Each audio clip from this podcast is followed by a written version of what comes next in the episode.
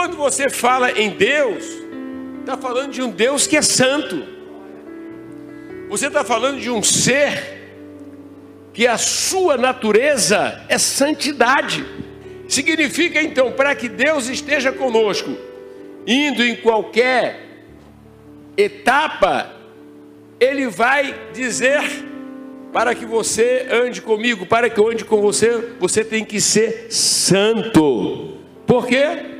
Eu sou santo.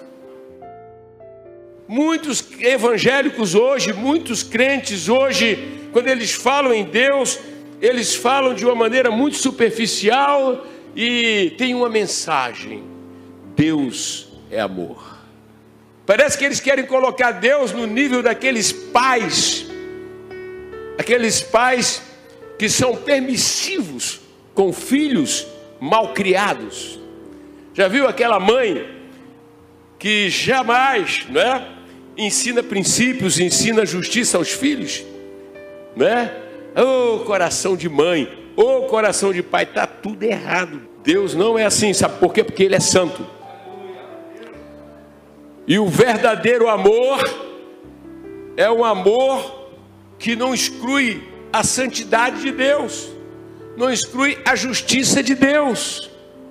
Igreja do século 21, precisamos perceber este Deus na sua totalidade um Deus que odeia o pecado e que ama sim o pecador. Todavia, Deus nunca vai se adaptar ao pecador.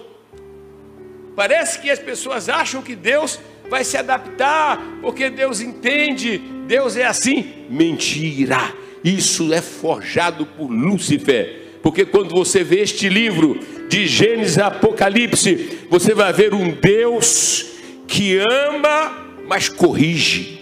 Por essa razão, ele diz: vocês devem se santificar.